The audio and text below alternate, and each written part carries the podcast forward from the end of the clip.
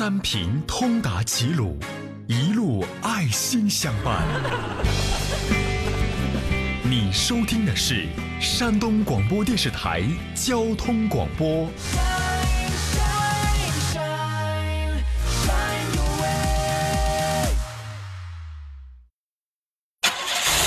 欢迎驶入汽车俱乐部。它是速度，血脉喷张，激情与运动；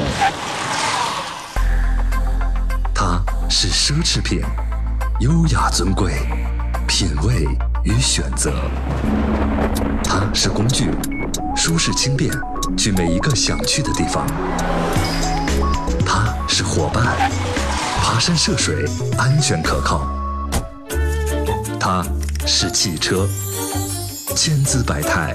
记录时代，山东交通广播汽车俱乐部，汽车生活精彩呈现。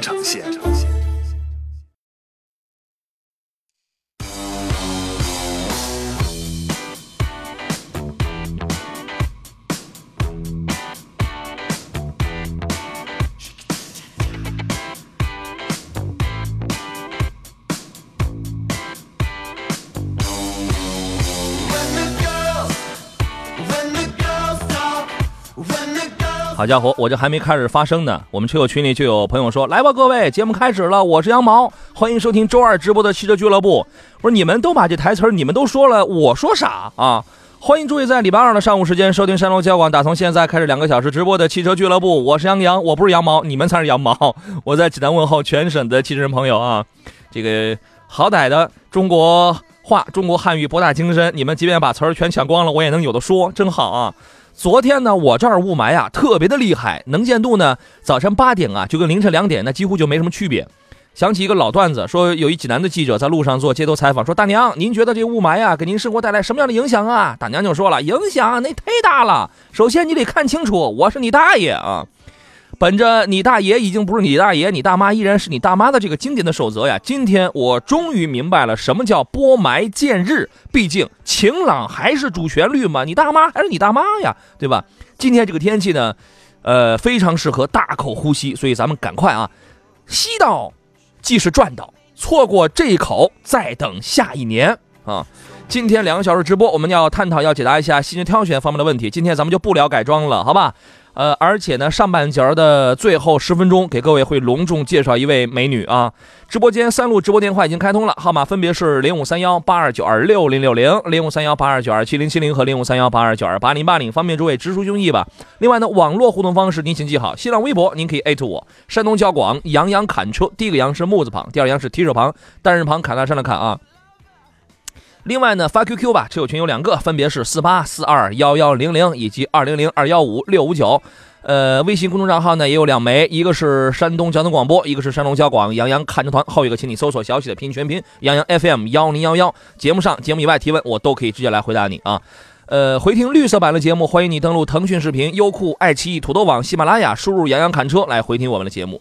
介绍下今天座上宾啊，济南银座品鉴二手车的田道贤、田伯光老师，您好，田老师。嗯，大家上午好。来，咱们大口呼吸。嗯，呃，今天大口呼吸，我觉得还不行，杨老师。为什么？我觉得今天今天我觉得这个风啊有点大，容易呛着。风有点大，哪儿有风啊？真有风啊！哎呦你你你可能在直播室里，告诉你你没出来，你出来之后你发现外面风可不小。像我这这种体重的，我走路我得我都得半蹲。是吗？这是因为啊，田老师他住的偏僻。啊，他在他在济南六环以外，他住的偏僻，风大。我们这个住在市市中心的，哪有风啊？啊，我们在山上嘛。啊，正好，这个咱们打开，放松，我们大口的呼吸。我觉得只要你现在不是在茅厕，你就可以放肆的呼吸。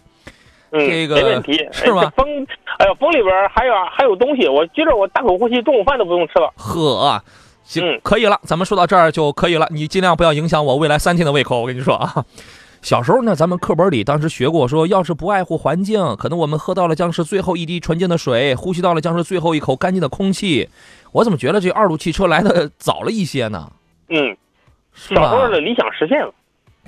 哇，对，其其他的理想都没有实现，只有这条实现了，是吧？对，哎呀，这个咱们也是苦中作乐呀，咱们就这样悄无声息的跟北京，咱们就接轨了啊。嗯，呃，先说一北京的事儿，您听说过排放这个东西可以升级吗？嗯，我我还真没听说过，啊但是我听说北京可能有这种限牌的政策出现哎，大量的车价格是猛降。嗯，是吧？这个、嗯哦，现在大排量的还有这个排放，可能一般排放在国际标准或者包括以下的这个车，现在降价降的很厉害呀。北京应该是国二的吧？哦，国二以下的，尤其我觉得，啊我觉得有你这个应该是那些豪华车，你这个才值当的咱们跑一趟北京。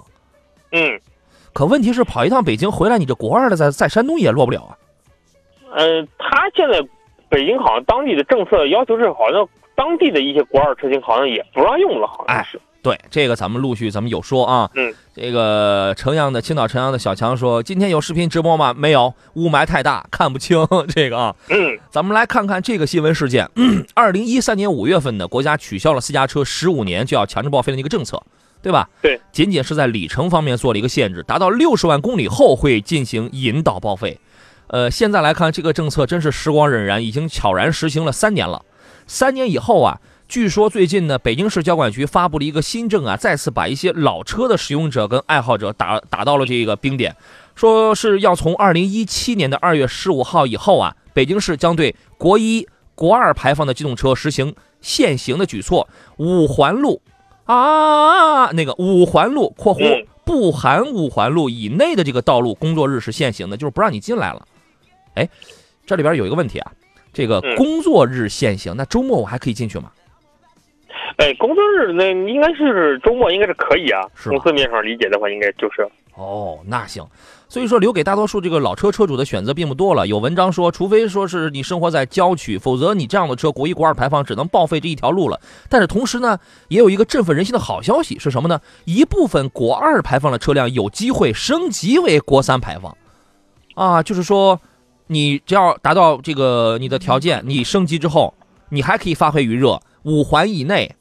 把车子开上五环，对嗯你还可以进来跑，就是这个排放升级这个事儿，我我是第一回听说呀。您之前有听说过吗？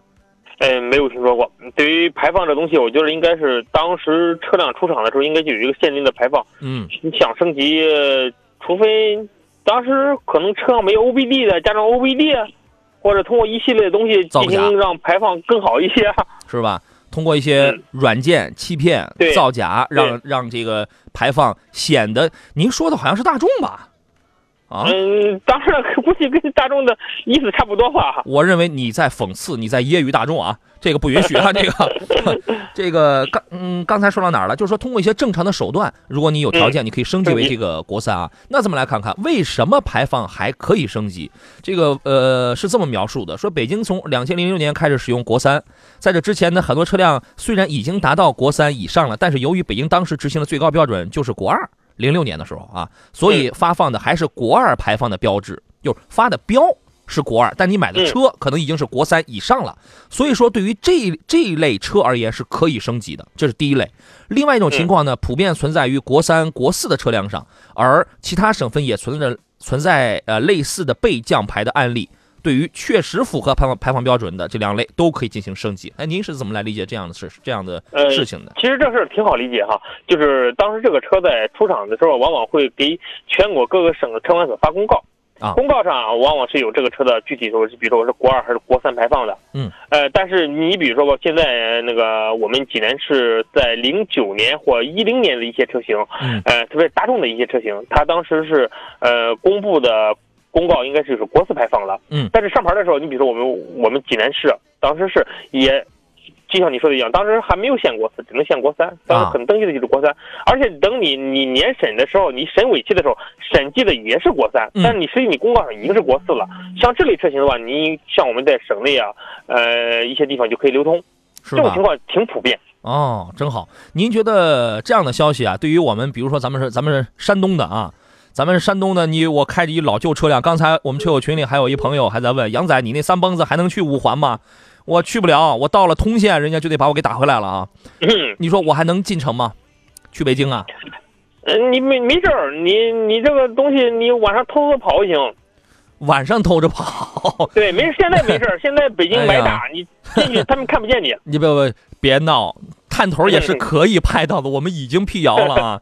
这个我要是被逮进去，您一定要跑到北京给我送盒饭去啊。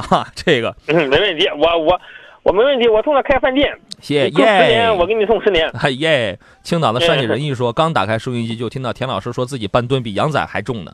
嘘，田老师就是人性特别好，他主要是为了掩护我，他是为了掩护我啊。好了，这个事儿咱们没有说完，回来之后咱们来说说到底这个车怎么来查看我的车属于是国几的这个排放嘞？啊，进入广告，马上回来。好了，我们回到节目当中啊，稍后几分钟咱们再来看诸位的一些问题。各位遇到了选车的问题，这是星期二我们要聊的主菜。今天咱们不聊改装了啊，呃，问田老师一个问题，愿你教我，嗯怎么来查看车辆的排放属于是国几呢？有几个办法呢？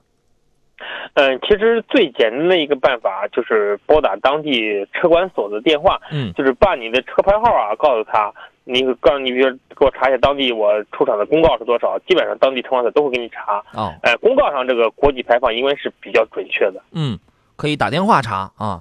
对，可以打电话查。呃，而且还有一个渠道，就是我们山东省有一个叫山东省就是机动车环保网。网站查，对我嗯上书上输入你的发动机型号，也能查出具体是国几排放的来。哦但这个吧，相对来说麻烦一些，而且很多人不大好操作。最简单的可能就是打电话查。对另外呢，你看看您那个车标啊，你每年不都是有那个，你每隔几年都有那个环保标志嘛？嗯，哎，我还没注意，咱们山东那个环保标有这上面有没有像北京一样，还有还有几个星星呢？呃，有星星可没有没在意，但是这个环保标啊，有时候不准。哦，举例说明，对，有时候特别是在零零九年、一零年左右的时候，它可能显示的是国三，其实你一车是国四的。哦，这么好啊，哎，对，很多人会有惊喜。这惊喜这可来的太突然了。咱们以 咱们以北京我的这个曾经遇，到一辆，就是我们想一辆雅阁，嗯想外提，但是我们看年检标志上都是都都是国三啊，觉得这个车可能外提不了。啊最后一打电话一查，哎，说你是国四的，最后可你经了好一阵儿。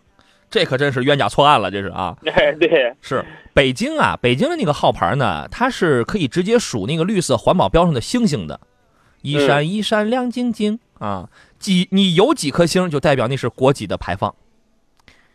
这个这是因为什么？北京这个环保标啊，跟我们全国大部分地区的标志这个不太一样，但是这个数星星这个办法只适用于北京啊。就是您到了这个北京，如果您有这个志愿，您有志愿想站在这个路口，你想查一查的话，你想帮助去协管去去去去查一查的话，这个您可以您可以开眼啊。另外看这个车辆的合格证，买车的时候它有一个合格证，这上边会有一个标志，这个错不了，对，对是吧？啊，另外呢，刚才说了，打电话给环保部门打电话，环保局的网站可以查，呃，车检的现场也可以查，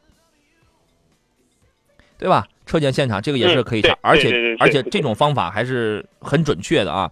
那么有一个问题，作为这个北北京人，如何来判断能否申请排放？据说是这样讲的：出登日期在零六年二月一号以后的车辆，无需查询，可以直接前往车管所来更换。就是原来你是二星，可以直接来更换三星的这个环保标志，只要你是两千零六年二月一号以后的啊。我觉得这个对咱来说有有点参考价值，万一以后咱们也这样干了呢啊。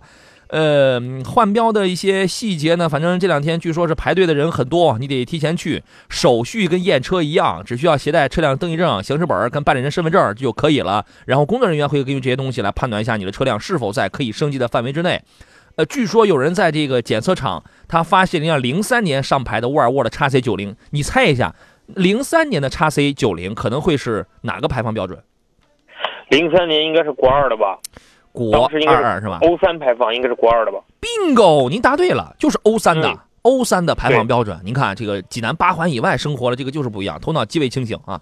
嗯，呃，欧三，但是零三年的北京只有国二的排放，所以所所以这种情况它只能被迫降星，而且呃，但是它最终它也成功也这个升级了，嗯，这里边是什么问题那不知道，啊？当地政策问题吧，应该是。这是说明人家欧三的这个排放 也是挺也是挺好，是吧？啊，对，可能欧三也符合我们国三的要求。哎，对对对对，反正就这问题了啊。所以说呢，之前有媒体报道说，两千零四年十月底以后上牌的车辆才能升到国三了。现在来看，这属于是流言，已经只要您认真听了我们刚才这一段，已经可以被击破了。只要北京的车只要你在三星环保目录之内，你都可以进行升级啊。而部分进口车也可能会出现不在环保目录的这样的情况，但事实上，只要你前往检测厂进行尾气检测，你如果能达标，你同样也可以进进行升级。我们一事一议，从事实出发啊，这是我们不变的这个原则啊。这是一个事儿，说与诸位啊，不断的有人这个鲁 H 车百顺说今天有直播吗？有广播直播，有广播直播，现在立刻拧那个拧开您那个电饭煲，马上来这个听啊。开着火车去流浪说山东的环保没没有没有星啊，是想了半天，确实是没有小星星啊。呃，斯堪尼亚说排放升级呀，就是交钱完事儿，买的车加的油都达到了国一，照样跑哈。您是干黄牛的吧？啊这个幸福无极限说，我行驶证上有国籍的标识。对，斯堪尼亚说，今年国三，后年国五，用不了几年，我们就能达到欧一的这个标准了。哎，您是怎么来判断他的这种消极情绪呢？呃，其实像大家可能现在谈国企啊，比如谈国二让限行啊这种政策，可能大家觉觉得可能啊，在北京啊，觉得我距离我们挺远。但是我觉得以济南现在这个天气状况，这个交通状况，我觉得离我们很近了。真的不远。您看，咱们昨咱们昨天那雾霾，那不就从北京吹过来的吗？一点都不。可能用不了多长时间，我们济南市的车型，将来有一天他出个规定说你不符合国籍的车，你就不让你进什么进五环了。把车子开上五环啊！行，这个事儿就说与诸位了。虽然离咱们呢有一个几百公里是吧？但是我觉得是有一点参考意义的。切进什么东西？这位网友说：“这个我来说几句。这两天我一直在琢磨啊，开着检验合格的车，烧着达标的油，贴着发的环保排放合格绿标，却告诉我说空气质量差是我的尾气造成的。我就纳闷了，难难道是我踩油门的姿势不对吗？”哎，对喽，你踩油门的姿势确实不太对，咱们都不对啊。来看出了问题，关于到了选车的问题，可以跟我们来进行探讨。今天两个小时啊，语笑嫣然说：“请请问女士上班代步，有的时候会跑高速，注重的是安全、舒适、操控性啊，要买了省心省钱的。看的两个车，说实话，这两个车都没有什么特别费心的，一个是凯迪的 ATS L，一个是沃尔沃的 S 六零 L 啊，该选哪一个？”呃，其实它，比如说女同志她刚才要求了，它预测为好安全啊、舒适啊，还有省油啊、动力好啊。哎，其实这俩车都行。呃，从 ATS 还是 S 六零来看的话，呃，基本都满足它前面的要求哈。嗯。就是，但是从就是现在市场上应该说市面上监测率来看的话，现在 ATS 降价率降价降的太快了，ATS 现在基本接近了二十万多一点的这个价格区间。嗯。所以说 ATS 现在的性价比还是挺高的。你建议买这俩放一块的话，如果是年轻人来看来开的话，还是推荐你看看 ATS，是吧？如果你买的是那个一点一点五 T 的那个 S 六零 L 的话，那个才十八九万，我觉得这个那个不合适了，那个动力就不行了。呃，对，这个反正你得试一试。你觉得动力要是 OK 的话，你可以买这个。毕竟哎，你想现在奥迪也有，奔驰也有，沃尔沃也有，直接是二十万以里的。我觉得这个满足了多少人的这个梦想。过两天，诸位您花十万块钱就可以买一 Porsche Macan 了。国产版的 Porsche 啊，我觉得这个也满足大家的一些梦想啊。行，您可以重点看一下 ADS-L。呃，日照的一位网友他说，我的车呢是起亚智跑，车跑起来的时候，这个 ECO 显示灯是亮的，就是这个 Economic 经济模式这个灯是亮的。但是但是现在呢，有时候跑着跑着这个灯啊，它就灭了。同时，如果停车排挡杆推到 P 档上，再想挂别的档，排挡杆上的按钮就按不动了。也就挂不上档，必须得熄火重新启动就好了。这个问题跑二三十公里就会出现，这是怎么回事？我自己换过一次刹车开关，有关系吗？我觉得你首先你得确定一下，你是不是误开了、误操作了这个经济模式上。这个问题，呃，田老师有经验吗？我觉得他车可能有毛病，车可能是，是吧？他特别是刚才那个就是 ECO 模式啊，这节能模式是有失误，我觉得我能理解，可能就是。现在确实车的工况不一样，它判定为可可能自动开启或者自动关闭。那就就他刚才说的换挡手柄，每次熄得熄火才能换挡，这个事儿肯定是有问题的，可能是锁止机构可能是有有有点问题。嗯。他说他换过一次刹车的开关，我觉得你可以去，呃，首先排除一下是不是自己误操作，然后去那个如果排除掉的话，就去检查一下，看看是不是这个刹车的素质机构的问题啊。嗯。坦途的问题，你好，杨洋，我朋友呢有一个零五年的宝马三系，跑了不到两万，呵，零五年的三现在跑了不到两万，这是多少多少年了？十一年了。十一年了。您一年跑多少啊？这这是一年跑两百啊？这个 我觉得他是不是发错了？应该是一五年的吧？不知道啊。这啊，这还能打错呀？零五跟一五，您这还能打错？您别买这车了，一直没开，放在车库放了有十年了，现在还能开吗？他说可以卖给我啊，多少钱合适嘞？嗯，这个车其实买来之后，应该说需要注意的东西还是挺多的哈，嗯因为它常常年不开，如果真是零五年跑一万多公里的话，那得像它的各个各个部件基本都得需要换了，其实也得需要花不少钱。嗯，哎，就正常里程看的话，这个车的零五年的三系现在市面上的价格应该就在五万五五万都到不了吧，五万最多五万左右吧。我还刚想说，您要是能出五万的话，那他真是乐的这里蹦多高，他得卖给你呀，得啊。哎，因为他这个车毕竟里程少，而且但是你接过来之后，这个真的上十几年跑一万来公里的车，养护的东西太多了。对虽然它放在车库里，对吧？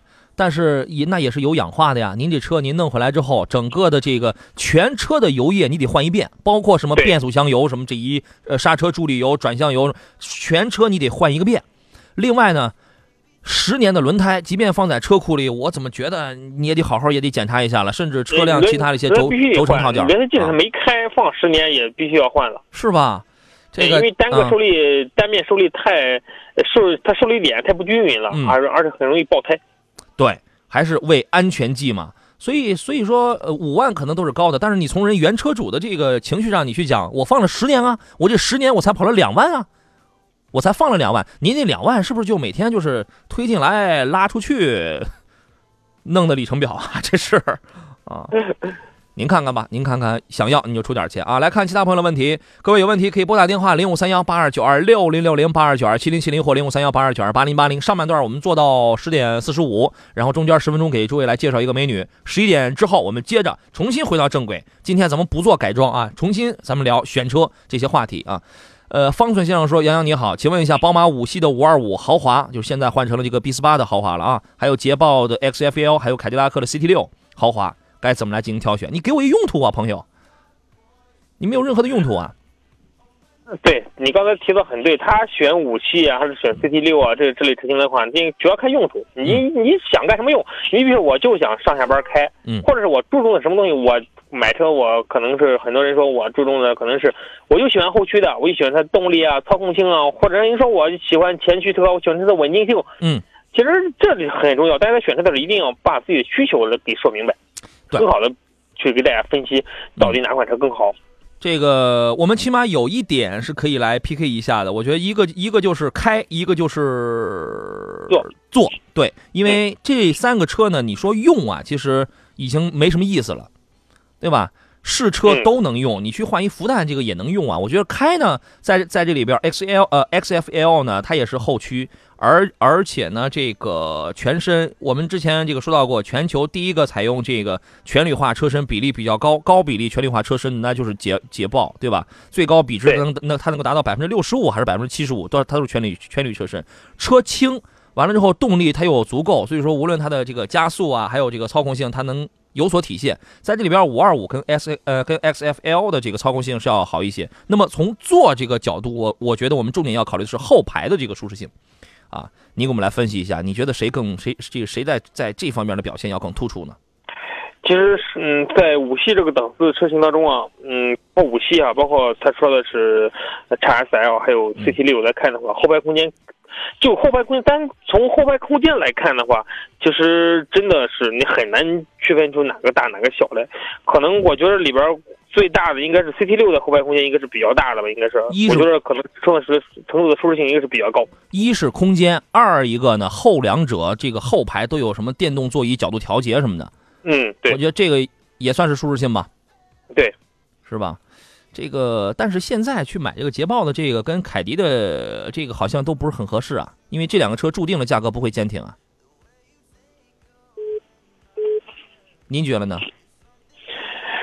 嗯，其实像这类车型啊，大家如果现在是不管是凯迪还是还是还是嗯宝马系列的哈，嗯在这种年根儿的时候，就这个时候在买车的时候，往往价格的话，呃，上半个月跟下半个月会有很大的明显的波动。我们不说全年哈，因为在嗯十二月份大家可能会牵连到冲量的问题，比如说厂家任务啊，或者各项任务的指标在内，可能大家在上半月买车的时候，往往价格会低于下半个月。嗯，往到下半个月之后，好多比如说厂家任务已经完成了，嗯，这个时候往往它会收紧价格。嗯嗯，而且大家一定会记住，一月份的价格永远会比十二月份要贵，而且贵很多。嗯，所以就等二月呗。一月上旬的价格。啊，所以说等着。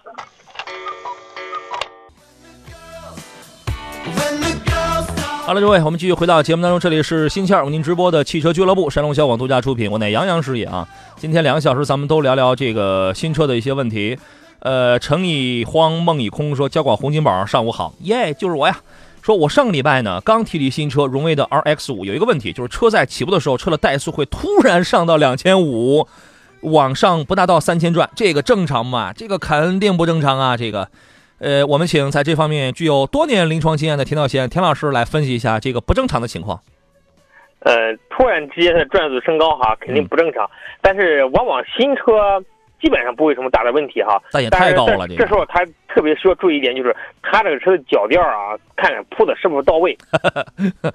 您连这个问题您都替他想到了？哎，有很多这种情况，因为新新刚买的车，可能踢了两三天，嗯，新铺的脚垫，可能脚垫可能不太不太合适，正好压在油门上了。嗯嗯。您这个脚啊，正好放在那儿的时候啊，估计一踩下去之后，你可能没踩到油门，但是脚垫已经压到油门上去了，这时候会突然转速升高，可能会有这种情况，是吧？那那您先看看，您先看看是不是配了一个脚垫不太好啊？这个办理各种银联 POS 机，他说：“你好，吉利博越和荣威 R R R X 五怎么来选择？关于这个问题，我已经写过文章了啊。到山东交广杨康哦，你到这个微信号上你应该找不到，因为它已经被淹没了。呃，我没有设关键字。呃，如果你玩今日头条的话呢，头 头条号搜杨洋砍车，呃，里边因为我在这里边我我写的文章并不多。呃，你包括想 PK 一下 Highlander 跟这个锐界的。”博越跟荣威 RX 五的，我写了特别的细，你可以去这个阅读一下，相信对你来说会应该是有所启发。你买你买这个荣威的 R 叉五，首先你要决定你的预算，除非你买十四万八千八、十六万六千八和十八万六千八，你除非你买这仨，不然你买到的只是颜值跟底盘啊。呃，广悟空说，请教 G L 八新款的 G L 八还是别克车吗？怎么越看越像是韩国车呢？你忘了？你忘了曾经有人说全世界都是他们的吗？啊，这很对哈，在别克的眼中，全世界都可以挂别克标志。呃，去年我记得我去了某个国家之后，发现好多中国国内挂别克的车，在他那儿都挂雪佛兰标志。然后呢？啊，嗯，然后我们国内，比如说原来是别克，我们品牌可能大家，呃，比如说林荫大道啊。这类车型在好多国家挂的是霍顿的标志，嗯，可能就是世界都是别克的。哎，行。机车男孩说：“杨老师，我正在渤海海湾港呃和呃渤海湾港沟号渔船收听你的汽车俱乐部，你吓我一跳，我还以为你是真在船上听我们节目呢。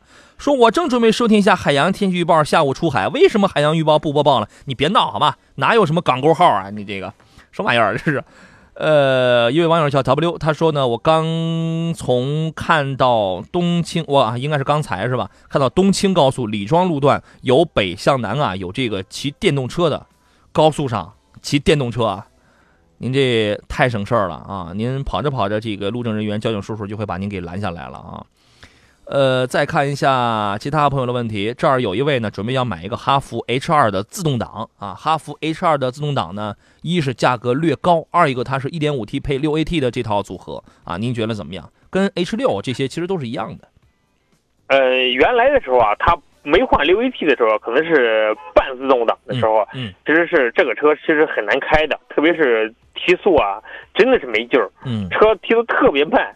呃，换了六 AT 之后可能会稍微好一点，它可能在中低速提速上可能会有所改善。嗯，但是这类车型自动挡啊，嗯，就像你刚才您说提到一样，它自动挡卖到了近九万八九万的价格。嗯嗯，确实是不便宜。但是如果您确实喜欢小越野车，喜欢这类车型的话，呃，也可以选择这个车的保值情况还是非常好的。自动挡的很多人在找，嗯，最近而且不好买，是吧？行。这个车确实太小了啊！你有买你有买这个 H 二自动挡的钱啊？其实只要你能开得惯手动挡，你都能买一个 H 六的手动挡，或者你只需要添大概是一万，也就是一万块钱，你就可以买一个 H 六的 1.5T 的六 AT 了。所以说很狠心，你添这一万啊，你你会得到更多东西啊。行，我们来听听热线上朋友的问题。首先听到的是烟台郑先生，他的问题是什么啊？你好。你好，你好，郑先生。哎，你好，你好，我就想咨询一下一个新车，就是那个长安欧尚的那个七座的那个，这个车感觉怎么样？嗯，我没有碰过这个，来交给您了，田老师。很多人在选这种七座车当中会考虑欧尚哈。嗯，呃，您看中这个车子的主要是哪一点呢？呃，外观还行，我感觉内饰也可以吧，反正没怎么试驾过。这个车，反正看着外观还行，呃，你选的是多多大排量的？一点五的吧？一点五的，一点五的呃，你可以去开开这款车哈。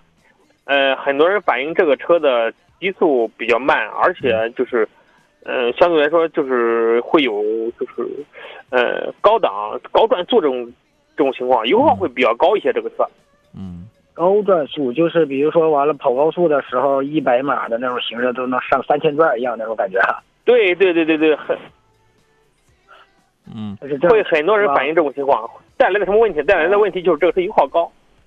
哦哦，行行行，油耗比较高是吧？您为什你看？你也可以看看红光。对，您啊您为什么在这个价位啊？呃，同样是六七万，你没有考虑宝骏七三零，为什么呢？不是我在问你，我不是要强把这个车要强塞给你，我只是想听听你的理由是什么。七三零完了之后，我感觉也行，因为我没嗯没怎么看过实车。完了之后，正好我们家旁边有这么个 4S 店嘛，啊直，接就去看了这个这个这个长安的这个，因为。七三零七三零没去看过，你因为我是这样考虑啊，首首先我的立场，我从来不会把一辆车，把任何的车，你花了钱也买不到，我强制去塞给听众啊，这是我的一个立场。第二一个，我为什么我会给你提这个呢？因为第一，从保有量上，七三零它确实这是 number one，它 MPV 里边红光 number one，它是 number two 啊。第二一个呢，你去选这样的一个大面包或者叫 MPV 啊，也可以理解为大面包，你一定是想啊空间越大，实用性越高越好啊。对对对对。那你为这个七三零的空间应该比它的大是吧？那大太多了，七三零的空间是吧？对呀、大太多了。哦，所以说为什么没有没没有选呢？我我我我特别想听到。进去坐了，完了啊之后感觉反正也不是说很宽敞一样，感觉那个您是接着排，您说的是是那个七三零是吧？不不不是不是那个长安欧尚的那个欧尚对啊，因为它这个尺寸呢，它它这个还是小是吧？但是车也能买感，觉进去坐着不是说很宽敞的那种感觉对对。啊。那行，我再看看七三零。还有一个问题，你这个，呃，我有个车，现在有个车，现在有个车就是怎么回事呢？刹车感觉，呃特别是等红灯的时候，一脚踩下去刹车，没有刹车，一一直能踩到底，是这种情况。您那刹车刹车片啊，我刚不久换了刹车油、刹车片，我都换了。刚开始的时候，说他说是怎么回事，气儿没放干净嘛，就放了两天气儿，还是这种情况。有可能，他这是怎么回事？还有就是气儿对你就是那个对你你就是那个刹车油管里边还有还有还有还有气儿，他换的时候他就应该给您放干净。放了老多次了。这个他们说是怎么那个总泵坏了，还是怎么回事的？先检查，先别换，先啊啊先排除原因，不要一上来就先换件儿，就换换总泵什么的，是吧？对，反正这个去排排气儿排了两次了，还是出现这种情况。嗯，接着换，接呃接着排，接着检查，接着排，对，再找个地方排一下气儿看看。呃对完了之后还是不好的话，就是再检查检查它的刹车总泵。对，你只能用排除法嘛。对呀、这个完了之后，我到底不知道该该换哪一个东西，你知道吧？嗯现在他们说的，好吧，有的说是刹车总泵坏了，有的说是什么刹车分泵坏了的。这个一一定不要上来就换，这个事儿我们已经说过很多遍了，所以就不再啰嗦了，好吧？嗯嗯嗯。好嘞，再见。小这个小毛病啊，好嘞，我们来听听探张先生，张先生这个问题可能说不完，我们先听一大概，然后广告回来之后，咱们快速解决一下人家的问题啊。你好，你好，你好，请啊，请讲。呃，知道那哎个我是想买一辆那个昂科威的车，我想麻烦问一下，嗯，它有那个一点五 T 的，还有个二点零 T 的，一点五 T 的能能达到它这个使用功率吗？您看，您之前是不是是不是没听过我的节目啊？啊，我们已经说过很，我们已经不很完整。我们已经说过很多遍了啊。这个你没有自己，您没有自己去这个亲自去试驾是吧？我没有，啊，这样啊没，有，哎呃，您先稍等，进广告，马上回来之后给您来解答这个问题。好了，我们继续回到节目当中啊。刚才这个一点五的这个昂科威的事儿，其实我们在节目当中说到过太多遍。由于呃，我们这位听众他是没有亲自去试驾的，呃，所以这样，我们先请田老师先来分析一下这个问题，好吧？嗯，其实这两个车很简单哈，嗯，它可以完全到店里去试一下，就很明显能觉出来，嗯，到底应该怎么选了。呃，就我这个角度来看的话，我还推荐他购买 2.0T 的产品。嗯，因为毕竟买了越野车之后，您上 1.5T，它确实是存在呃动力稍微慢点的问题，但是它只能满足正常我们代步需要啊，还可以，大的需求你达不到。嗯，对，这个，您亲自去试一试。呃，模拟一下您正常的这个使用状态。比如您正常使用的话，可能您车上会有，就是最多可能会有加上您会有四个人，是吧？那您就拉上几个朋友，拉上几个销售员，哎，我们一块坐上来试试。可能有的时候啊，您自己开呀，你感觉不是特别明显，对吧？呃，你您万一您要是想带上几个家人，想那一块呢，所以您就给这个试驾定一个上限。哎，你拉上几个人，然后你自己，甚至你也可以开个冷风，开个空调啊，只要您不嫌冷，这个您可以试一试，是吧？啊。小马过河道理啊！还有一个事想麻烦你专家，那个如果我买那个奥迪 Q 三儿，Q 三儿它比有一个一点四是一点五那个一点四 T 的，一点四 T 车啊，一点四 T 那个车的动力能可以吗？呃，一点四 T 跟昂科威的一点五 T 基本上面临情况是一样哈。呃，它大部分应该是满足的就是城市用车的基本的需求。嗯。哎，它提速说不上很快。但是 Q 三的换挡的流顺性，嗯，呃，要比昂科威要好。哦，是这样的。因为它这一点四 T 相对调调教的是高功率产品，而且呢，它本身车比较小。嗯，对，我想想那个车，所以说换挡提速性会比昂科威要好一些。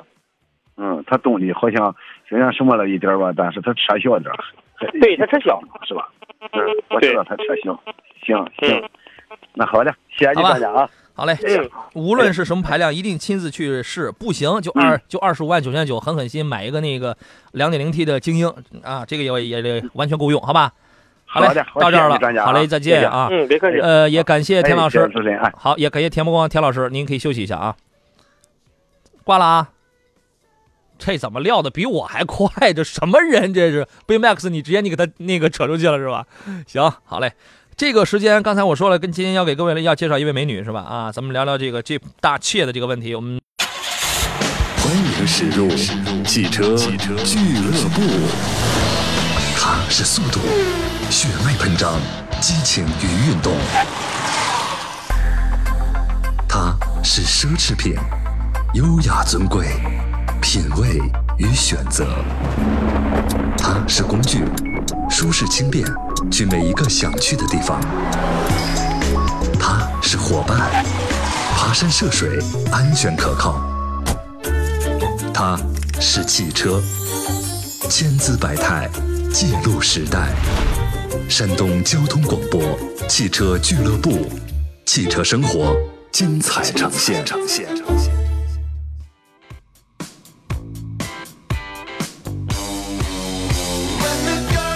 好了，各位，我们继续回到第二个钟头的汽车俱乐部的节目当中，我依然是杨洋啊。刚才那个抽奖，大家就全当是一玩就好了。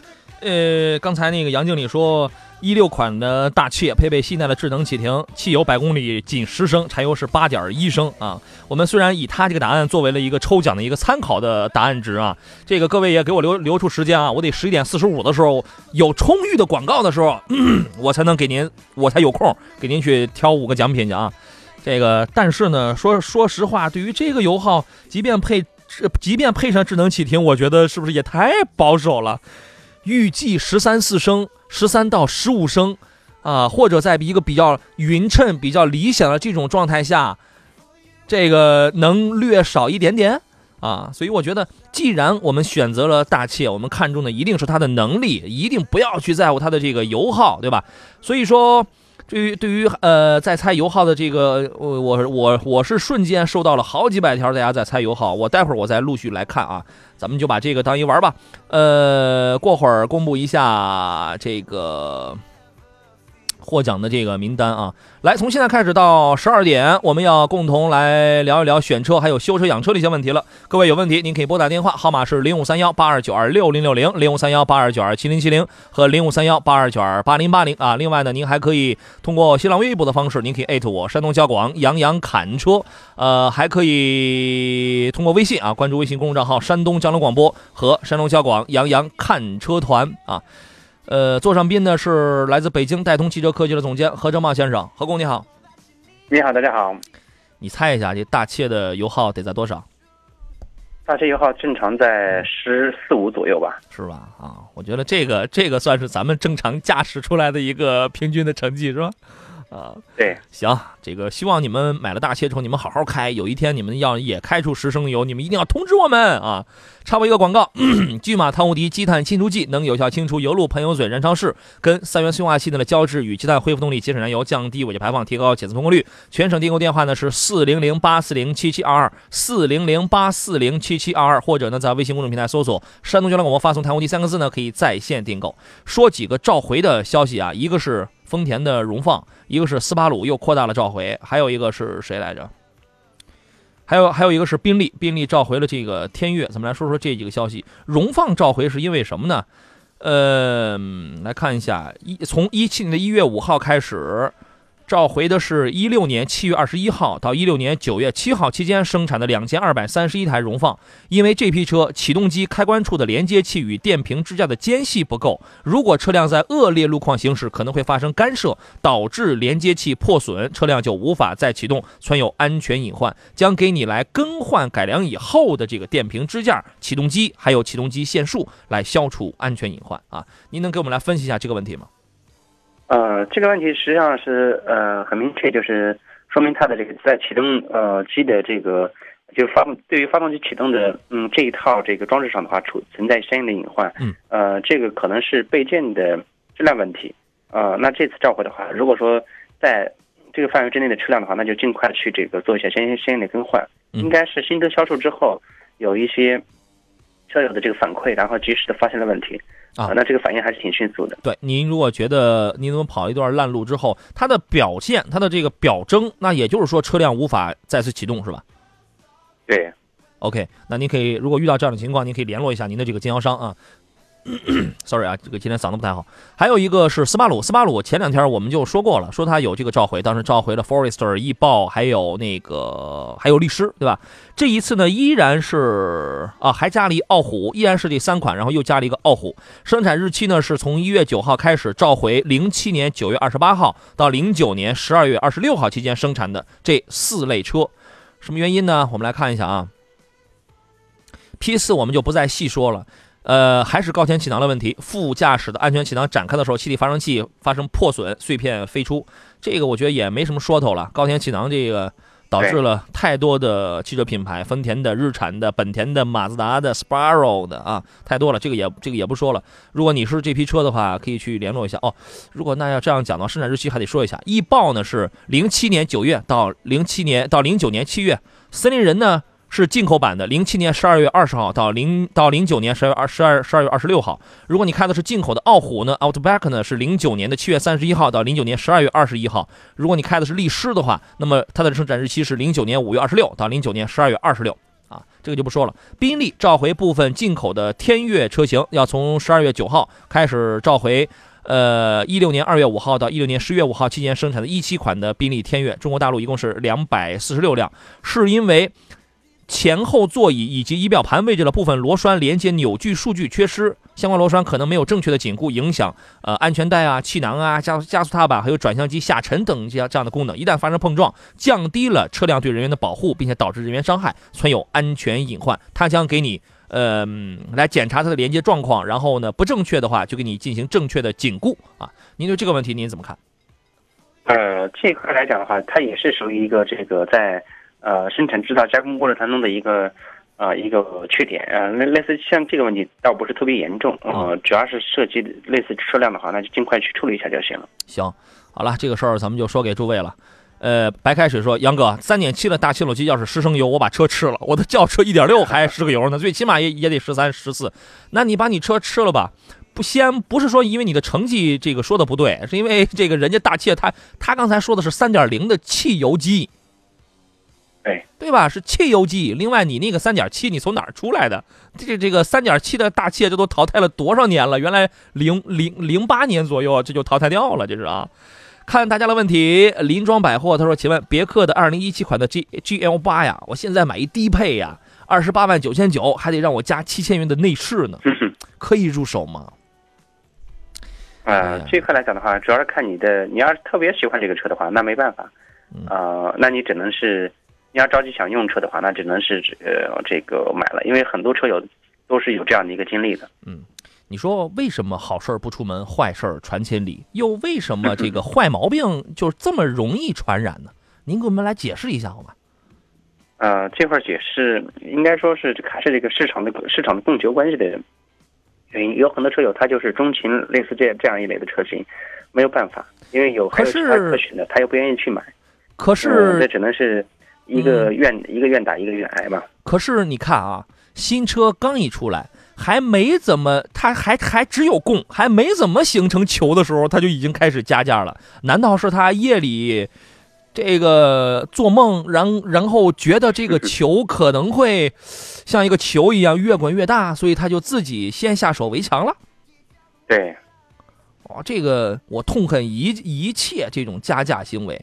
再次重申啊，G L 八虽然空间好啊，但是这个整体的这个从侧滑门的设计，从上车的这个高度设计，从二排的这个座椅的舒适度，从储物格的这种设计上，距离奥德赛、距离艾力绅，起码在这些方面还是有一些短板的。你。不是说不如它，还是有一些短板的，所以啊，没必要这么的冲动。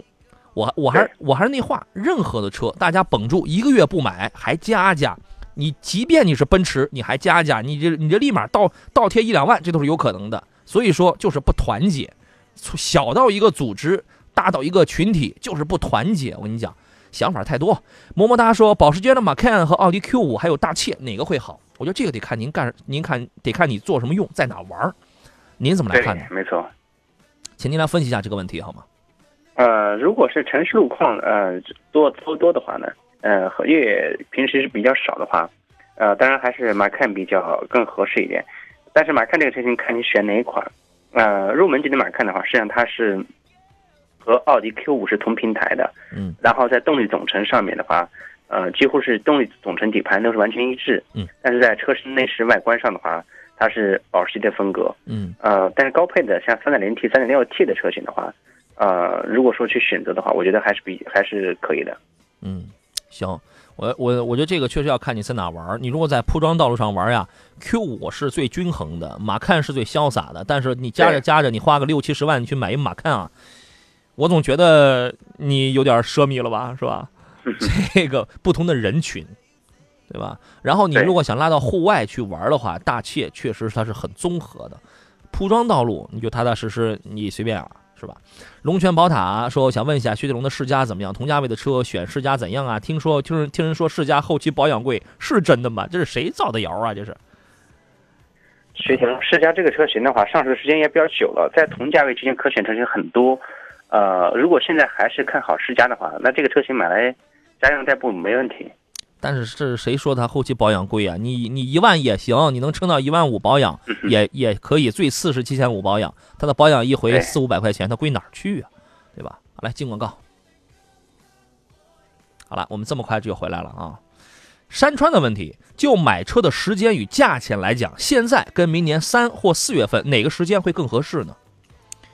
呃，其实现在这个时间点基本上已经过了这个买车的黄金的时间。啊，我觉得你要买的话，可以在明年的三四月份去买。对，现在呀，我们按照老百姓传统的这个思路啊，现在来看，可能已经成为了错误的观点了。第一，原来觉得金九银十买车是最合适的，对吧？这些年呢？我们而且这个事儿我早就有有这个预言了，这个就跟咱们这个老乡咱们咱们种地一样啊，这个一看村里哟，这个老这个老何家今年种大白菜，这个挣了钱了，明年我们这个两百口子这个两百户我们全去种白菜了，你就不值钱了，它是一样的道理，它是有规律的，而规律也不是一成不变的。曾曾经的金九银十，当大家现在都觉得我们扎堆都去买的时候，经销商未必便宜了。而事实证明，通过一些车展，事实也在证明，有的车展他还把价钱他还加上去了，有的是先加上去再给降下来，有的是维持正常水准，当然也有的是真有优惠。所以说你得实际问题实际分析，这是观点一。观点二，曾经有人觉得到了年底了，他们都得冲量啊，这个这个必须他得完成任务，所以这个优惠肯定是这个巨大的。朋友，你得分析是什么品牌啊？有的品牌它它这个不需要冲量啊。有有的品牌，它今年目标已经完成了，它卖与不卖，它就无所谓了。而且有的品牌它还不愁卖，对吧？所以说你都得具体问题具体分析。但是我同意何工你刚才说的，明年三到四月份，因为三四月份过完年了，它属于是一个淡季，淡季买车，天平向买方市场倾斜，整个汽车市场呈现出买买方市场的这么一个环节，谁谁说了算？买方说了这个说了算，你就有更多的砝码，对吧？啊，这个这个事儿咱们不啰嗦了，再次重申。几十年前的那些规律啊，都会有一些变化啊。呃，快乐的这位朋友他说，思域五年跑了六万五了，最近一个礼拜起步以后啊，就跟那鸭子走路似的，还有点小晃荡啊。刹车的时候也有类似的感觉，走一段就好了，这什么毛病？呃，这种情况的话，首先呃，还得检查一下避震器，看看是不是哪个前后避震器是不是是不是出了问题。嗯。呃，如果晃晃的比较厉害，而且这个呃你要出过颠簸路面的话更明显的话，那可能是避震器是不是出问题？行。这个车友群里有人说，这个事儿就像今年大蒜一样，十二块钱一斤了，明年可能六块都不值了啊！大蒜现在有那么贵吗？算你狠啊！是，现在大蒜算你狠，没错。每年到冬季的时候，总是会来上那么一出的。我的天哪！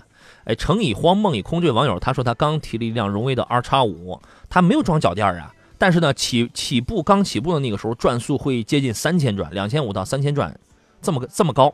怠速上升，但是过几秒钟它就恢复正常了。这种事儿，他他需要理睬他吗？嗯，看他的这个，看这个问题是不是频发。如果频发的话呢，可能是一个故障，需要尽快去检查一下。因为这个车型，呃，还不至于吧？这个像类似这种情况，可能是一个偶发情况，是吧？你们有没有开 R X 五的这个车主？你们车也是这样吗？愿你们跟我们来说一下啊。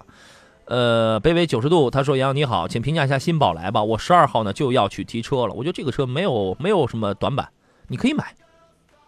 对，新宝来了，这个车来讲的话，就是经过几次改款之后，现在的外观它也改的比较时尚，然后在这个整个配置方面的话也比较均衡，价格的话，呃，相对我认为也是比较合理的。是，呃，任何车呢，你要找毛病，反正你也都能找得出来。你比如说现在这个它减配。”是吧？这个、这个、这个这些也都有啊，但是我觉得构构不成主流啊。这个车还是一款比较均衡的车，你可以买啊。我们来听一下济南庄先生他的问题是什么？你好，哎，主持人好，你好，庄先生，哎，主持人好，大家好。呃，我这个车吧，就是在行驶的过程当中刹住车之后啊，他会听到一个嗡的声音，大概也有一秒、两秒左右。嗯，从哪儿来？声音不是很大。声音从哪儿来？从哪儿我还听不太清，好像应当是在前这个发动机舱这个附近。啊，呃，是这样的，对于这种异响的这种问题，而且还不是特别明显的这种问题的话，您在电话里面跟我们讲，然后我们也不太好判好判断，给你分析具体问题在哪里，因为造成呃这种异响的原因很多，呃，可能是发动机的噪音，也可能是来自来自这个呃车身车体来的这些一些噪音。像类似这些问题的话，也需要现场实际的去试车去听一下。哎，何工是这样，我到 4S 店问了一下，他说有一个叫 ESP 泵啊，然后他说是这个工作的一个声音，他说这个车都有。呃，如果是这样的话呢，就是说它这个泵，呃，ABS 压泵就是它和 ESP 功能是集成在一起的。呃，当你在呃这个踩踏车或者是车辆在启动的时候，呃，有些是有些时候它会顶你的脚。就是刹车踏板，它会顶脚，那这时候你会听到这种嗡嗡的声音，马达，呃，电动马达运转的声音。这种声音的话呢，持续的时间不会太长，呃，这个是情况是有的。嗯，哦，这不是问题是吗？如果什么正常的马达在偶尔间歇性的运转的话，这个是属于正常的。哦，正常。但是但不能频繁，如果频繁的话就不对了。呃，它这个我这个是比较大概每隔个十来分钟就会有有这么一次。嗯，那这个问题你应该去查一下的。嗯，如果是这样这样的话，这个马达呃，这个 ESP 总泵的话，它工作的频率太高，肯定是有一些这个干扰的信号。我建议还是尽快去查一下看。对呀，我到 4S 店说了，他说就是，他说这个车就这个问题，他说是好像这个泵工作的一个电磁流的声音。呃，那你可以试试他们其他的他们的这个试驾车，或者试试一下其他的车，看有没有和你车同样的问题，比对一下。行行行行，还有它这个叫发动机启停技术，您建议使用吗？可以。呃，启停技术是这样的，它本身是一个是节能环保，就是可以降低这个燃油消耗，这是第一点。第二一点的话呢，就是，呃，第二一点就是你车辆在这个呃，在这个正常行驶的时候，确实，呃，它会给你带来很大的这个一一些这个呃帮助，就是说呃，主要是节节能，然后减排。嗯。然后其实很多时候呢，就是你如果不用的话，你上车你就可以把它提前先关闭掉。对。具体要看您是哪个牌子的车，你那个启停啊，它是不是有的腾的一下，它有的还那个哆嗦，它你比如说你像雪雪铁龙系列的，它这个启停啊，它设计的不够人性化在哪里呢？就是就是说你前边的那个车它开始减速了，你没想把它刹住，你只是踩的稍微深了那么一点儿，它也会腾的一下灭了，你知道吗？就是说它这是这这是逻辑的问题，你只要觉得你那个牌子的车用的比较方便的话，这个确实能带来一些节能啊。啊，好，好，好，谢谢啊，好，谢谢，好嘞，好嘞，好嘞，再见。嗯，说到这个启停了，这个何先生觉得现在有有哪有哪些车的这个启停设计的这个比较的智慧逻辑是你喜欢的？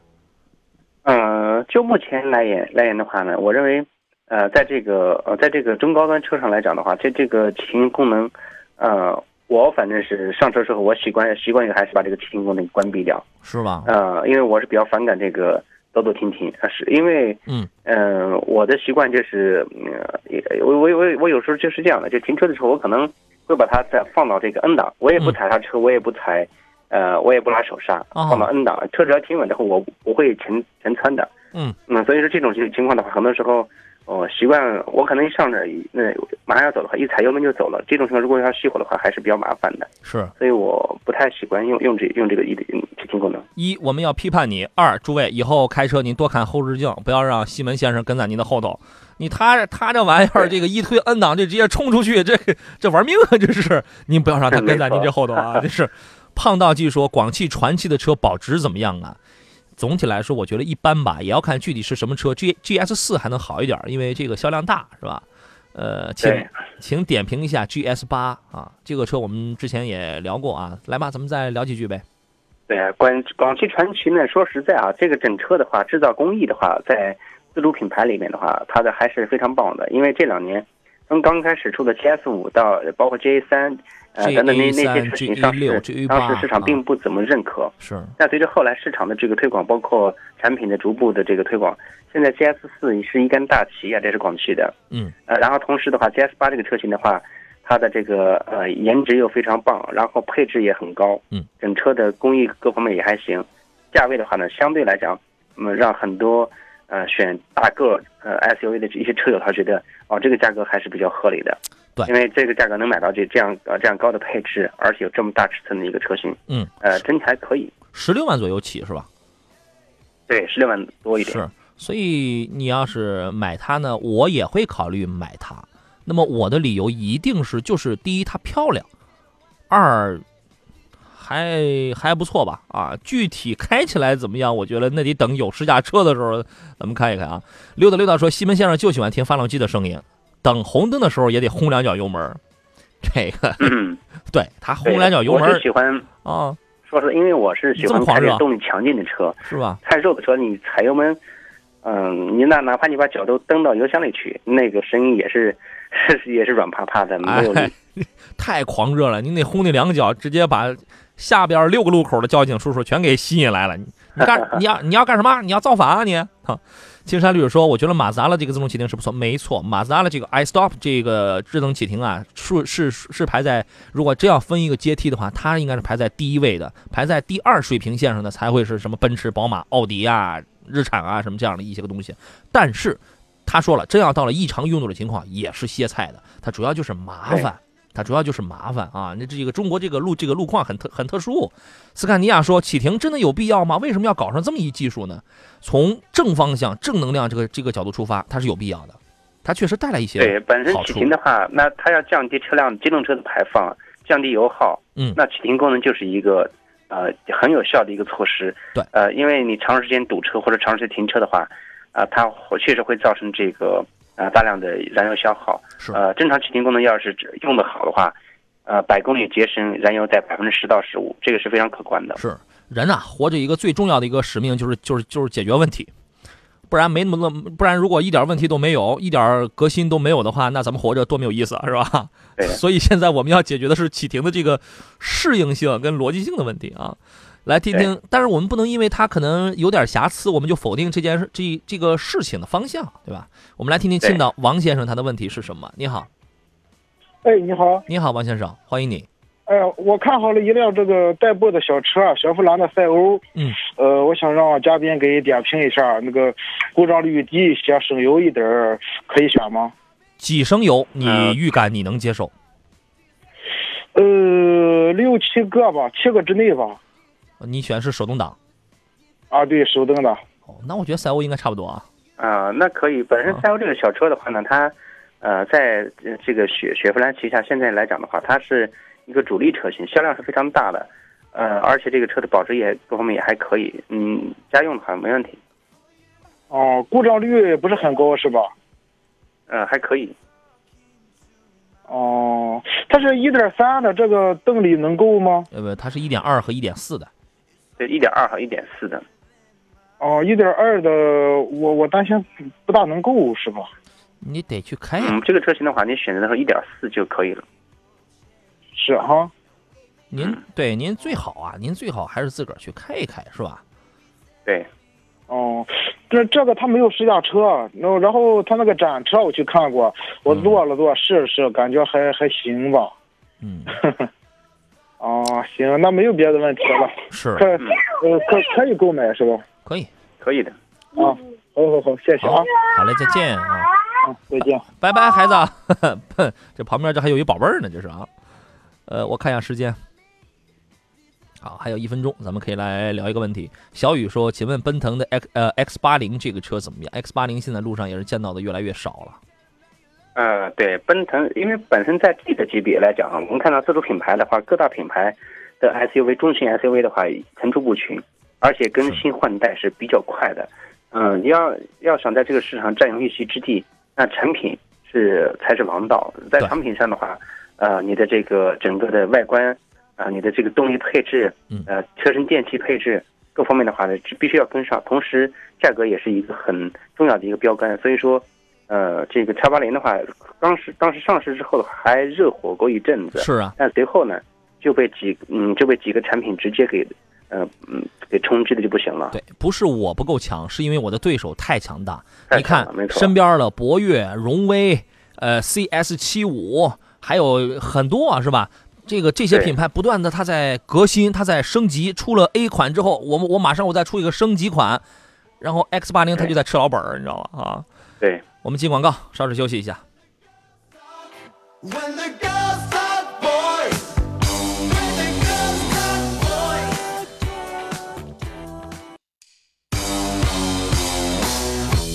好了，诸位，我们继续回到节目当中，这里是星期二为您直播的山东交通广播汽车俱乐部，每天上午的十点到十二点啊，我们两个小时，咱们聊一聊汽车生活。呃，花开各有不同，今天我们聊的主要是新车挑选跟修车养车的内容。我我是杨洋啊，剩下这二十多分钟啊，各位有问题您可以拨打电话，呃，零五三幺八二九二六零六零八二九二七零七零或八零八零，可以直接跟我们来进行交流，当然也可以发微信啊。这个海阔天空说明年的购置税一呃一点六的还还减吗？现在。您能听到的应该都是朋友圈里的小道消息吧？官方的渠道，至少我这儿我没有收到明年到底是减还是不减的任何的说明。我们请这个来自北京戴通汽车科技的西门大官人给我们来预测一下啊！您觉得明年什么状态？呃，关于这个购置税减半这个问题的话，因为政策的话今年已经到期了，到期之后之后会不会再继续持续的话，这个还不好说，现在谁也不好说，是吧？您觉得它带来的实际作用大吗？呃，实际作用的话，我认为它已经，它已经那个不大了。呃，在现在来讲呢，汽车市场逐步成熟了，逐步成熟来来讲的话，呃，我认为这个政策可能会逐步退出，是吧？你十万的车减四千块钱，二十万的车减八千块钱，是吧？那个主要得有钱，啊，你有了钱之后，可能也就你爱减不减，我都得买，是吧？没错。而一点六，包括一点六 T，我们会看到三十万以上的这种一点六 T 的车型，实际上非常的少，非非常的少啊。有有有有一些一点五 T、一点六 T 啊，主要是集中在要么是呃，或者是一点六自然吸气，这就这就更不用说了，要么是十万以下的，要么就是二十万出头的，是有那么几个一点六 T 啊，像是这个法国车、德国呃德国车一点五 T 的美国车有那么几个，对吧？这个还有还有一点四 T 啊，但是有没有用呢？我觉得这个东西因人而异吧，因人而异啊。可以啊，你比如说一点五 T 的，像类似现在的宝马的叉一，是啊，如果尺寸再小一点的话呢，类似啊尺寸也不小，像迷你的迷你的这个啊呃 F 五六系列的这些一些车型的话，嗯啊，那这个二点零 T 的车型，嗯，价格在三十万左右的话，那些车型也是很棒的，也有有一点五 T、一点六 T、二点零 T 的车型是。我觉得国家能不能打击一下这些个加价买车的啊？虽然虽虽然那是商业行为啊，但是但是是不是也可以打击他们一下啊？我觉得这是关键，这是。当然有人振臂高呼加价的还是少，少也不行啊！勿以恶小而为之，你这少也不行啊！明年什么情况咱们静待吧。我觉得听多听这档节目，因为第一我们发布这个官方靠谱的消息，第二反正有什么事儿，我今天晚上知道了，我一定第二天早晨我一早我就会告诉你的。所以我们这个。很快，很快啊！鲁碧善解人意说：“让我们这些没有享受到购置税减半的，情何以堪呐！”哈哈，这是没贪上便宜哦。我们来听听下一位的问题，来听到的是林李先生啊！一听他的名字，我饿了啊！你好，李先生。哎，你好，你好，请讲。呃，我现在是打算买车，然后家里人口比较多，嗯，然后现在看的是那个汉兰达锐界哦 SUV，还有那个。MPV 的奥德赛和二零七款的 G 幺八，嗯，就这四款。爱迪生那个车都特别难看，就直接不考虑了。嗯，这个您买车的上限预算是在多少？呃，落地三十出头吧。落地三十，那就都可以。那也就是说，这几个车您都能买，是吧？对啊。哦，您家几口人啊？我们家我自己家的就是五口，然后一般要是出去玩的时候，我们一般这个车一般是。带带小孩出去玩，然后一般的话就是带九口，九口啊，啊对啊，那那您直接这个包包一动车吧，这个是人丁太兴旺了，这个这个来九口人 来听听何工的意见。呃，在这几款车型去选的话，实际上现在刚新上市的新的 G L 八，呃，这个车型的话。呃，它因为它起步价就是是就是在二十八万嗯以上，呃二十八万的话可以买到二点零 T 的动力配置，整车的底盘还是改进之后还是挺棒的，呃这个车型我倒觉得可以考虑。另外的话呢，刚才我不确定你为什么把这个艾力绅排出去，艾力绅它就难看，难看。实际上它呃的高配车型来讲的话，在这个呃整车的这个配置方面啊，你要实际去现场去试过之后，我觉得那可可能还真的。呃，真的不一样，啊，然后呃，本身这个 MPV 这个车型的话，呃，像类似三十万左右的话，呃，可选性我觉得还是还真就国产的这几款车型是非常呃非就是非常棒的，嗯嗯，首选的话你可以去看看这个别克的这个 GL 八新款的，因为它刚上，可能优惠几乎没有。这不这不那个前一段我们呃还有那个同志说了，还加七千的内饰呢。呃，对。你也加？我看那个二十八万，那就最低配那个标配那个，感觉什么最低配那个什么都没有，也没有侧滑门，也不是皮质座椅，也没有什么，反正好就给感觉就是一个盖板。哎，那个最低配的 GL 八我没有见过，这个是连侧滑门，连右侧侧滑门都没有的是吧？如果没有的话，那就不，我认为买花二十八近三十万去买这个低配的 G L 八，真不值当。对，你你去看看这个爱丽绅，如果你要报到了三十万左右的话，电滑门、皮座椅、前后旋旋转，那这这都特别棒的。三十六才有才有右侧单单侧滑门是吧？我建议啊，三十六单侧。我建议您，既然人口这么多，最多的时候是九口人，这个九口人你一七座 MPV 可能也也就满足不了啊。但是平时您就五个人用啊。我我建议，如果如果经常就是五个人可能会出现满满载这样的情况的话，还是 MPV 的这个实用性高啊。对吧？呃，奥奥德赛跟那个艾力绅，你可以在这两个里边挑。你如果淘汰掉艾力绅，你嫌它难看的话，这个这个这个无可厚非。我觉得啊你你能拿三十万，你去办完都可以。你去买一个高配点的这个奥德赛，两侧电动侧滑门，门框子又低，老人上下车这还方便。第二排舒适的是不要不要的，对吧？你怎么着都比你去买一个盖板的 GL 八要要更划算呢？是，我现在就挺纠结的这个的。是，不过那个 GL 八确实是大，好看，它看对它看上去它这个比较的壮观是吧？但是朋友，你又你不是商用，你是家用，家用是以划算、舒适度高为主嘛？对。啊，考虑一下奥德赛呗。嗯，好的好的，谢谢。好，好嘞，好嘞，再见啊。这个青山绿水说，哦，呃，艾力绅的最后排坐上人以后啊，脑袋基本就靠在后挡风玻璃上了。哈，对，基本上这个 MPV 的后最后一排的空间，呃，都是比较小的，没有像国产的，像类似这个呃江淮的瑞风啊，或者像类似那些呃大尺寸的车，它的后排还是那么的宽大。那可那可真是大面包啊，是吧？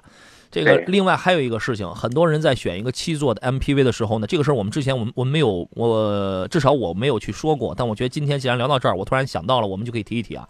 很多人在选一个七座的 MPV，呃呃呃呃那个 SUV，或者哪怕是部分 MPV 的时候，我我会想，我让孩子坐在坐在最后排，是吧？孩子这个最后两个座。后来你看到很多的 SUV，咱们以这个为例，孩子坐在最后一一排之后。后排座椅和这个后备箱门之间的这个距离大概只有四十厘米左右，哎，差差差不多，也就是四五四五公分吧，或者还能再多一些嘛，或者还能再多一些，四五十厘米应该应该应该差不多，应该多一点的话算是这个距离。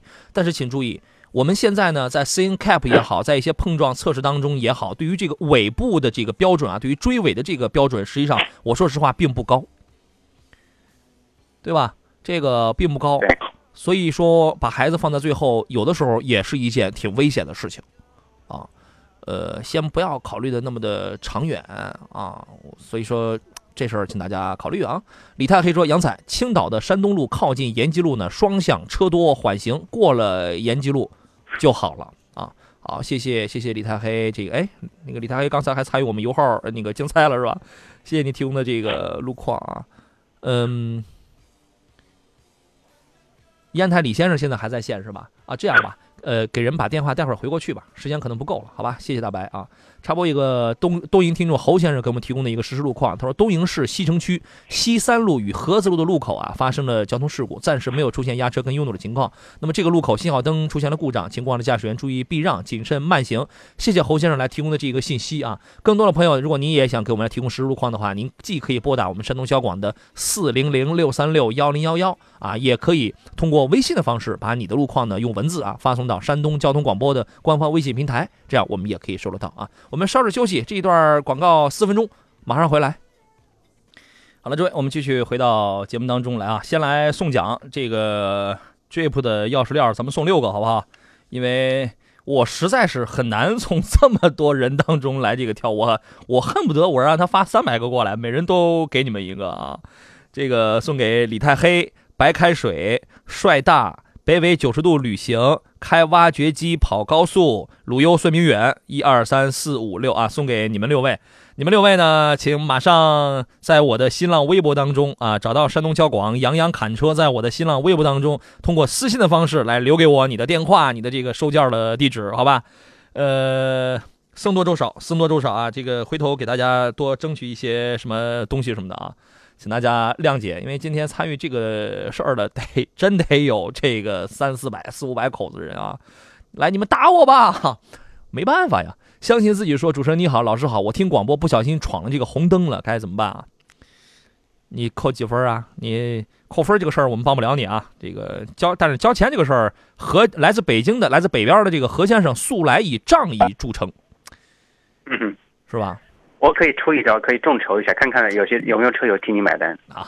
不是您这个私人众筹啊？咱们发动这么多人众筹，就为了给他自己买单？您觉得这事儿合适吗？您自个儿掏了得了哈。哎呀，您说听着我们节目闯了红灯了，这事儿我觉得我们也挺愧疚啊。我我们也挺愧疚，要不您来，我们中午带您去我们餐厅去吃个饭，吃个二三十块钱的便饭，咱们补偿你一下啊。来，我们来快速解答几个问题。首先来听烟台李先生啊，你好。哎你好，杨洋。你好，李先生。你好。那个你好。叉 T 五，凯迪凯迪的叉 T 五跟那个奔驰的 GLC 二六零四驱的，嗯，这两个，这两个怎么选？再一个呢，注重一个舒适，再一个省心的安全。省心就在那后期别小毛病多，就烦人。嗯。何工，嗯，如果在这两车之间，叉 T 五和这个奔驰的 GLC 二六零两车之间去选的话，我可能还是更倾向于选择奔驰的 GLC 二六零。嗯。您的理由是？我的理由是，呃，因为叉 T 五这个车型，凯迪拉克车型在国内的话，呃，虽然这个品牌呃是一个豪华品牌，但是在国内的销呃的认可度还是一般的，销量的话始终是呃比较这个不温不火。呃，相比较这个销量比较大的 GLC 来讲的话，呃，它确实是保有量不会太大，后期的保值各方面的话都会要差一点。嗯，维修保养的费用也不低，所以您推荐了 GLC，但是它现在可能还在还在加价是吧？加两万多，GLC，嗯，GLC 还在加价吗？啊，对啊，对呀，啊，到北京去买吧，加装两万，然后那个再买延保，两年延保又加九千多，接近三万嘛。嗯，你看不行，北京不加价，到北京去找何先生买去。好，哪儿不加价去哪儿买。但是就车这个事儿，然后何何何先生建议你考虑一下 GLC 是吧？对对对对，好，好，好嘞，再见啊。就是 GLC 吧。嗯，好，好，谢谢，拜拜。哦，哲一生说 DS 六这个车怎么评价？呃，无论你是男士、年轻的男士还是女士，如果你想买一款特立独行的，就是满大街上就是回头率比较高啊，特立独行的这么第一，它特立独行；第二一个内饰这个用料啊，它哪怕加那个这个这个 semi 的那个皮质座椅啊，它确实环保，它用了很少的那种胶胶质啊，他家的车确实没什么味儿。它这环保都是这个软性糖塑材料的这种包裹，这是第三一个开起来怎么样？一点六 T 呀，呃，现在好像还有一点一点八 T 是吧？这个新出的排量比较的这个比较的多，动力我觉得是完全足够使用了，因为四 S、五 L 还有五 S 我全都开过，六我好像没有开过吧？过两天去找一台开一开啊。这个，但是它动力总成它它都是一样的，后后后悬架是做扭转梁的半独立，所以有点硬。法国车它这个就是这样，所以当你快速通过减速带的时候，它会咚咚它它会跳一跳啊。这个有人喜欢，有人可能不喜欢，这个取决于你，你去试试这个后排。啊，但是这样的车呢，在过弯的时候啊，它这个悬悬架的侧倾控制的非常好，它硬嘛，啊，所以我觉得属于是一款特立独行的这么一款车，可以买，可以买。保养一次大概是在七，在六七百块钱吧，在六百多吧，好像是啊。您可以问问这个售后。呃，来听一下青岛韩先生他的问题是什么？你好，喂，你好，你好，韩先生，请讲。哎，主持人好啊，专家好。嗯。啊，我想问问，就是那个一个捷达跟桑塔纳，它俩哪个？更个那个保值什么的，这俩一样啊。这两车都没问题啊，你主要是看现在两车的这个销售价格，价格哪个价格合适，你买哪个就是没问题的。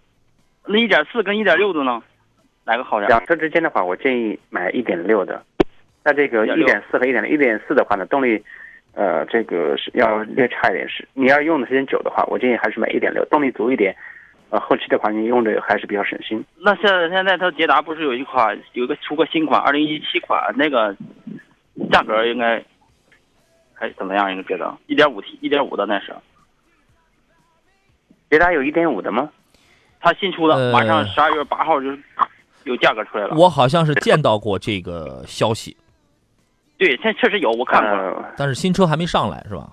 呃，十二月八号。你说大众的这个一点五排量，它从哪儿弄的？捷达是，就目前来讲的话，大众旗下的话，E A 二幺幺的这个一点六的这个发动机还是现在还是主流。对，呃，一点五的是从哪里来的呢？我这个我还真没研究过。嗯，我我我建议你就买一点四的就可以了。一点六的呢，你可以买，对，一点六也可以买，但是不必花太多的钱，因为它那个一点六的，你几乎可以去买到宝呃像宝来那样的这个哎这个更高级别的了。宝来啊，它那个一点六跟一点四差五千块钱。哦，那就买个一点六的呗。五千块钱，我就建议你就直接买一点六的。对对，嗯，一点六，哎，可以。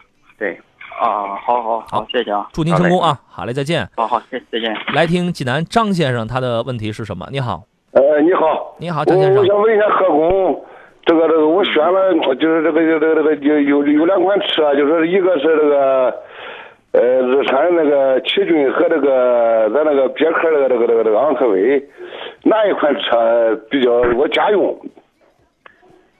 呃，是这样的，昂科威这个车型，您选的是一点五 T 的还是这个二点零？呃，一点一点五 T 的吧。一点五 T 的。啊。呃，如果呃昂科这个奇骏的话，选的是二点零的还是二点五的？呃，二二点零来挨了吗？二点零两车之间的话呢，呃，我倒是建议，因为昂科威呢，它的呃，虽然这个车型看着空间是大啊，然后这个一点五 T 的话，主要是我是比较担忧它的这个发动机和这个变速箱。变速箱的话，它它是一个双离合的，相比较日日产的这个 CVT 的变速箱来讲的话，呃，它的这个后期呢，就是稳定性可能会略差一点。嗯。呃，在使用起来的话，动力表现方面，一点五 T 它功率标的还是挺高的。呃，油耗呢，呃，也还可以，所以两车之间的话，我倒是更倾向于还是选择这个日产的，呃，逍客。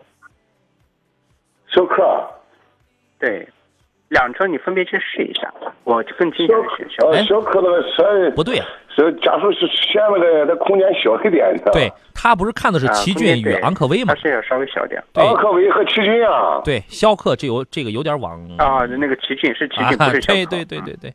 何工的意思是奇骏啊，不是逍客。奇骏不是逍客，逍客我刚才说错了。嗯，新新款奇骏。哦，有点有点不大清楚，我有点听不大清楚呢。他说让你选新款奇骏。哦。所以选择新款的奇骏。好嘞，好嘞，好嘞，好嘞，谢谢谢谢何何工啊。哎，好嘞，好的，我替他说不客气。好嘞，再见。好，谢谢啊。好嘞，好嘞，拜拜，拜拜。哎，挺有意思啊，这个。老两口一块打电话啊，挺好。楚军说：“亲，雷克萨斯 ES 三百 H 怎么样？是买 ES 二五零还是三百 H 啊？雷克萨斯的安全性怎么样呢？日系车不太放心啊啊！你怎么？雷克萨斯还不放心？那你放心什么车型呢？啊，EX 这个车型的话，我觉得还是这个，呃，这个三百 H 这个车型还是还是挺棒的。是啊，小偷风梦的说，四年十万公里的，啊，免保养，就是你就在四年之内的话。”任何的问题你都不用担心，只管你用车就可以了。行，李李龙龙说：“怎么不读我的信息，大哥？现在的微信系统我是没法通过点点你的名字看到你之前发什么信息的。你之前的信息应该已经被淹没了，sorry。”小偷疯疯的说：“捷达呀，还是买老款吧，新款的外观变化不会很大。就是我觉得它这个一点五这个排量它挺奇怪的啊。”是吧？啊，我还真是之前是我还真没研究过 它的这个一点五的发动机是怎么来的呢？不知道，我看过这个消息啊。